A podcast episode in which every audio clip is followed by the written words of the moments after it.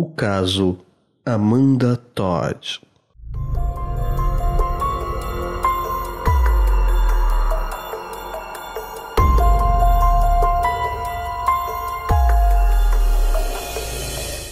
Amanda, de 12 anos, era uma menina que gostava muito de desenhar, escrever e especialmente cantar. Ela tinha uma vida comum para uma menina na sua idade, mas por mais feliz que pudesse parecer, Amanda sofria de baixa autoestima, um problema que afetava todos os dias de sua vida, e a forma que ela encontrou para contornar isso era buscando a aprovação dos outros. Na internet, ela e suas amigas conversavam por webcam em um site chamado Blog TV, um momento que sempre foi divertido, onde elas faziam transmissões ao vivo. Qualquer um que entrasse podia vê-las. E o que Amanda mais gostava era quando a elogiavam. Era o local perfeito para que ela pudesse ouvir o que achava que precisava.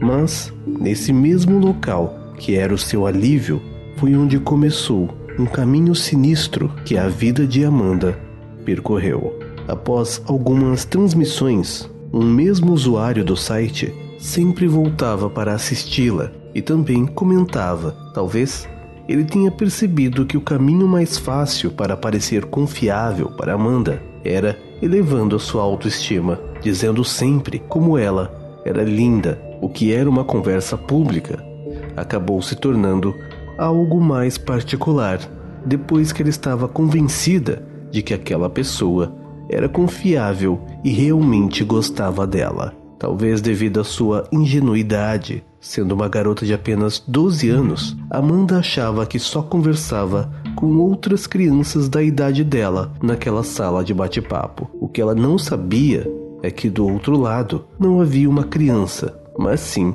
um homem, um holandês chamado Aiden, de 38 anos, que conseguiu manipular facilmente Amanda para fazer o que ele queria. Ele passou inclusive a pressioná-la para vê-la nua. Diante de várias negativas da menina, em determinado momento, ele conseguiu convencê-la de levantar sua camisa e mostrar os seios. Algum tempo depois, Amanda estava navegando pelo Facebook e notou uma mensagem de alguém que ela não reconheceu. Junto à mensagem de ameaça, havia uma captura de imagem do momento em que ela mostrou os seios na webcam. A pessoa dizia que se ela não fizesse o que ele pediria, a imagem seria enviada para todos que ela conhecia. Ele tinha os endereços de seus amigos, familiares e até professores de sua escola. Amanda entrou em pânico, mas pensou talvez que se ignorasse as mensagens, aquela pessoa poderia desistir e deixá-la em paz. Aiden se irritou em ser ignorado e decidiu agir.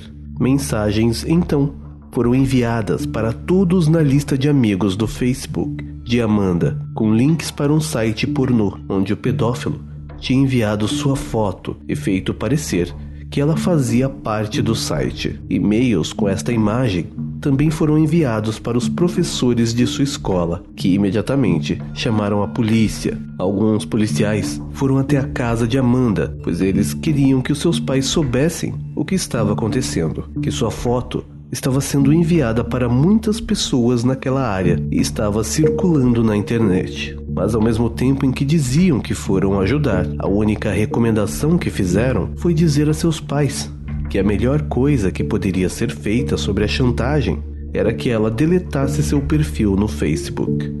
Não demorou muito para que a história repercutisse na escola onde Amanda estudava, onde agora ela era foco de constante assédio e intimidação. Outras crianças passaram a chamar Amanda de pornstar, prostituta da webcam e vadia. Com os ataques, ela ficou completamente isolada e até mesmo seus amigos não queriam estar por perto para não passar pelo mesmo bullying. Toda essa pressão fez Amanda se esconder em casa. Tudo o que ela queria era ficar longe do que estava acontecendo. Porém, esta atitude a fez desenvolver depressão e transtorno do pânico. Além de tudo, ela sabia que Aiden continuaria espalhando suas fotos. Seus pais decidiram se mudar e Amanda poderia começar uma vida nova em uma outra escola, mas o pedófilo já contava com isso e criou um perfil fake no Facebook usando uma foto de Amanda. Assim, falava com outras crianças em sua nova escola e fazia com que elas causassem o mesmo bullying novamente. Ainda mais pressionada por ver seu pesadelo se repetir, a menina começou a usar drogas e álcool para atenuar a dor e fugir da realidade que a assombrava. Logo, ela teve mais uma vez que mudar de escola, onde vivia com medo constante de que Aiden descobrisse qual era e fosse só uma questão de tempo até ele contatar as crianças por lá também. Ela estava retraída e com medo, sentava sozinha na biblioteca todos os dias no almoço, devido à sua ansiedade. Em determinado momento, um antigo amigo entrou em contato com Amanda e foi um raro instante em que ela se sentiu bem, pois o contato não foi para xingá-la, mas sim para dizer coisas boas sobre ela. Depois de um tempo, o garoto convenceu-a de ir até a sua casa, o que acabou virando um encontro romântico. Mas não demorou muito para que a namorada do menino descobrisse e confrontasse Amanda na escola com outras 15 crianças, incluindo o próprio garoto. A menina e mais duas outras diziam que ninguém gostava dela, na frente de cerca de 50 alunos na nova escola. Um outro garoto em seguida gritou para que a namorada traída batesse em Amanda, e assim ela fez. Amanda foi jogada no chão e socada várias vezes, enquanto outros alunos filmavam. Percebendo que havia sido usada e que ela não tinha mais amigos, Amanda foi para casa e bebeu uma garrafa de alvejante, achando que se matar era o único jeito de sair do pesadelo em que estava. Felizmente, ela foi socorrida e levada ao hospital. Quando Amanda voltou do hospital, descobriu que as pessoas de sua escola estavam postando coisas tentando fazer com que ela novamente tentasse suicídio. Eles postavam fotos de produtos de limpeza e a marcavam, dizendo que ela poderia fazer direito, que ela deveria tentar um alvejante diferente. Seus pais ficaram alarmados e levaram a menina para outra área em outra escola, mas desta vez não demorou muito para Aiden descobrir. Ele fez um novo perfil no Facebook, fingindo ser uma criança que estava prestes a começar a estudar naquela escola, onde reuniu nomes de pessoas e informações de contato. Em seguida, ele enviou a foto de Amanda para todos os alunos, professores e até para os pais dos alunos.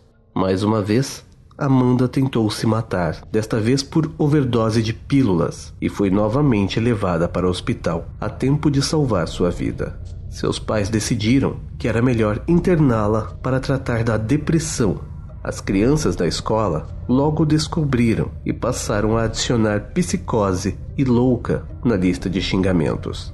Confrontada com a intimidação sem fim e pessoas tentando levá-la a se matar, Amanda decidiu fazer algo para provar a si mesmo que ela poderia ser forte, mesmo diante desse pesadelo, e talvez até mesmo inspirar outras pessoas que estavam em uma situação semelhante. Ela decidiu contar sua história com suas próprias palavras. Ela escreveu uma série de cartazes, frases, contando tudo, fez um vídeo e postou no YouTube, onde ela mostrava lentamente cada cartão. O vídeo foi visto muitas vezes e outras crianças começaram a escrever suas histórias de experiências semelhantes, o que a fez sentir-se um pouco mais forte, fazendo até mesmo voltar a cantar novamente. Porém, em um momento obscuro e nunca esclarecido, algo aconteceu. Até onde se sabe, um dia, Amanda disse à mãe que estava muito doente e não podia ir à aula. Ela ficou em casa no dia seguinte também, e foi na tarde de 10 de outubro de 2012 que Amanda decidiu tirar a própria vida.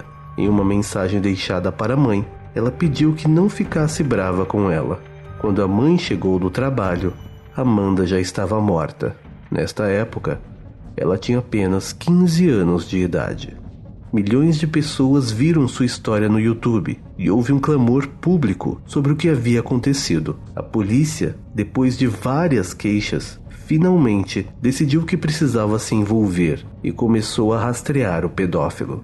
Aiden que é identificado apenas pelo seu primeiro nome por causa das regras de privacidade holandesas, foi preso em janeiro de 2014 e acusado de assediar 34 mulheres jovens e 5 homens gays de países como a Inglaterra, o Canadá, a Noruega e os Estados Unidos. Após julgamento, ele foi condenado a 11 anos por chantagear dezenas de mulheres jovens em todo o mundo para realizar atos sexuais diante da webcam, incluindo Amanda Todd.